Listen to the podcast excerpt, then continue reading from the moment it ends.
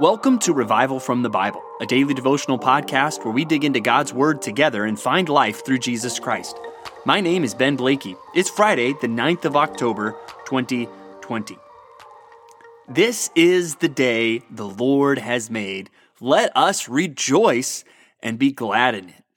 Now, that verse might uh, bring several different songs to your mind. Uh, so many songs have touched on this idea of this is the day that the Lord has made, and also these ideas of, hey, the, let's take this day and let's rejoice and let's be glad in it. And so you're probably familiar with songs that say that, but are you familiar with where that comes from in the Bible? Because we're going to see that today in Psalm 118 as we look at verses 17 through 24. And it is that 24th verse that says, this is the day that the Lord has made. Let us rejoice and be glad in it. Now, that statement has kind of been pulled out and used, like I've said, in so many songs. And really, what so many of those songs are trying to communicate is a biblical principle. Um, any day that we wake up, we can say, This is the day that the Lord has made. Let us rejoice and be glad in it. And we are commanded. We think of Philippians chapter 4 rejoice in the Lord always. We should take every day of our lives as a gift from God, and we should rejoice and we should be glad in it. So this Friday, the 9th of October 2020, let us rejoice and be glad in this day that God has made. However, that verse in this specific passage is not commenting just on any day. Even though there is a sense in which it is true of every day, it seems to be talking of a specific day. And let's talk more about that as we dig into God's word together. Look at what is said before verse 24 especially starting in verse 22, you'll hear some words that should sound familiar if, if you've read through the Bible before, or even they've come up in our reading already this year. It says, The stone that the builders rejected has become the cornerstone. This is the Lord's doing. It is marvelous in our eyes. This is the day that the Lord has made. Let us rejoice and be glad in it. So it's talking about a stone that has been rejected that has now become the cornerstone. And there's some debate about what in Psalm 118 this is exactly referring to. Some might suggest this had something to do with Moses and even him, uh, in some ways being rejected. You know, he runs away from Egypt or, whatever else it might uh, be that now he has become a cornerstone for the nation. Some say it might be referring to the nation of Israel, but we see clearly this verse, Psalm 118, 22, applied specifically to Jesus Christ in the New Testament. It's applied by Jesus Christ himself. He uses this to describe himself. And we also see it later in the epistles of Peter. So we know ultimately point 20 or verse 22 is going to be fulfilled in Jesus Christ, the Messiah. And so we want to understand that as we read this passage. And I think ultimately this act of God, which it goes on to say in verse 23, this is the Lord's doing, and it is marvelous in our eyes. God taking something rejected and making it the central part, the cornerstone, the most critical part of the construction. So, what we want to understand, this is ultimately pointing to Christ. We can look at what Christ has done, and through his rejection, he has become the cornerstone of the church, the cornerstone of our faith, this is the Lord's doing. It is marvelous in our eyes. This is the day the Lord has made. Let us rejoice and be glad in it. So even I would suggest to you the reason that verse can be true of any day is ultimately because it was true of that day and ultimately fulfilled by Jesus Christ. Because he was rejected and has now been made the cornerstone.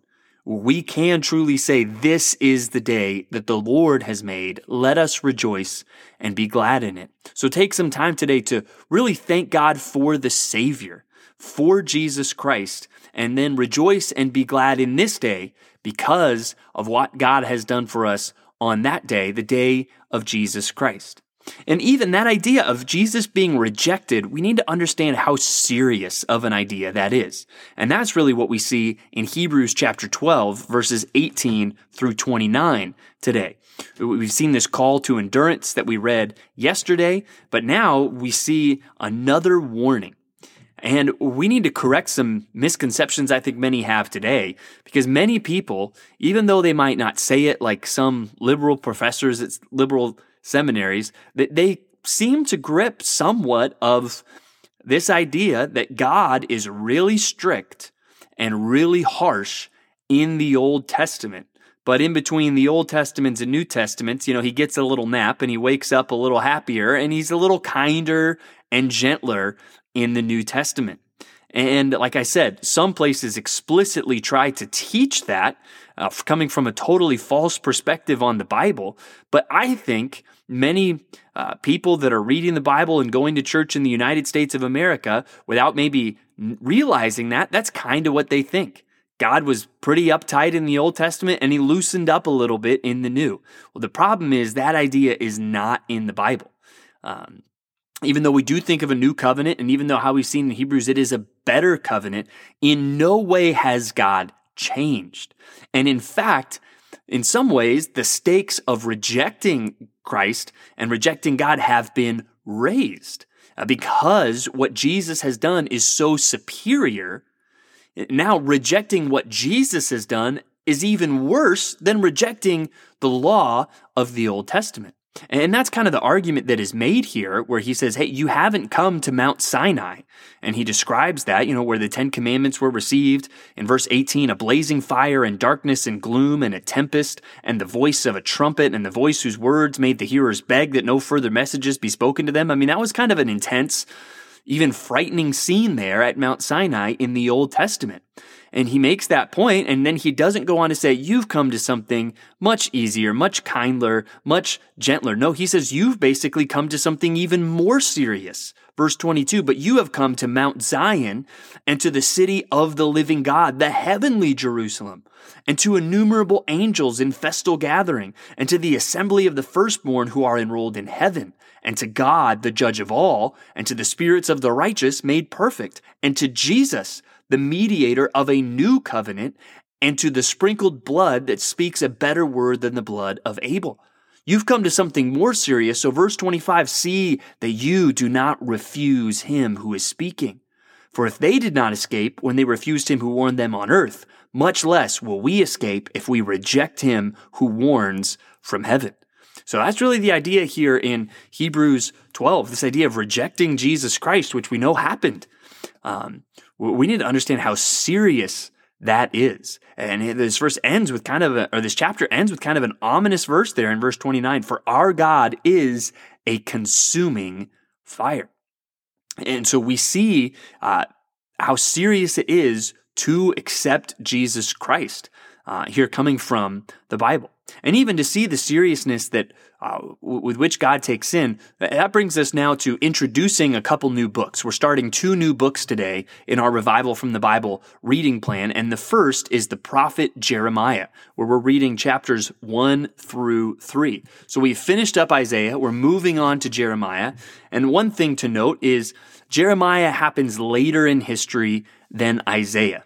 Remember, there are two kingdoms. The kingdom, the kingdom of Israel starts united, but then it breaks into two, the northern kingdom of Israel and the southern kingdom of Judah. At the time Jeremiah has come along, uh, the northern kingdom of Israel has gone bye-bye. They have been conquered and taken into exile by the Assyrians. And Jeremiah is going to come along now towards the end of the southern kingdom of Judah as they are about to be invaded by the Babylonians. And in fact, it seems that Jeremiah is there all the way until the bitter end. And so this is an intense and sad time in the life of the kingdom of Judah. And that's why Jeremiah is often known as the weeping prophet. And he's going to write the next book we'll read after Jeremiah, a shorter book called Lamentations, which really his his laments, his cries at the destruction of Jerusalem. So we start Jeremiah. That's just a little bit of the background for you today. Chapter one, we see God calling Jeremiah. And it's cool to see maybe some similarities between that and even God's call of Moses and how God reminds Jeremiah that, you know, he's the one that's ultimately going to equip him and enable him for ministry.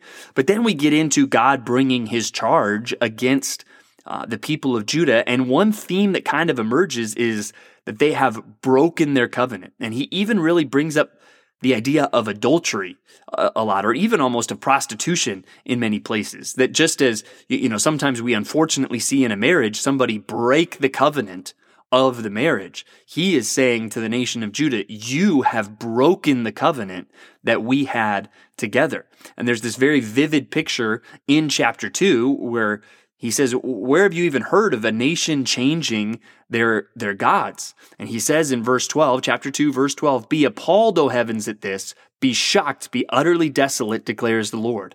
For my people have committed two evils. They have forsaken me, the fountain of living waters, and hewed out cisterns for themselves, broken cisterns that can hold no water. And that's even a verse we've referenced some as we've been going through the Gospel of John when Jesus calls himself the living water. Uh, God is saying, I am this fountain, this spring, constantly pouring out uh, refreshing water, and they have forsaken me to kind of dig their own little pits and cisterns to try to hold, you know, grimy, dirty uh, rainwater that, that's now sifted through the dirt and, and found its way into here, and they're broken and they're not even holding water at all.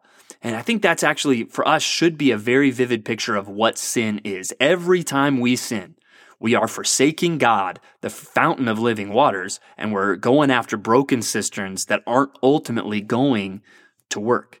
And that just gets us started today in the book of Jeremiah.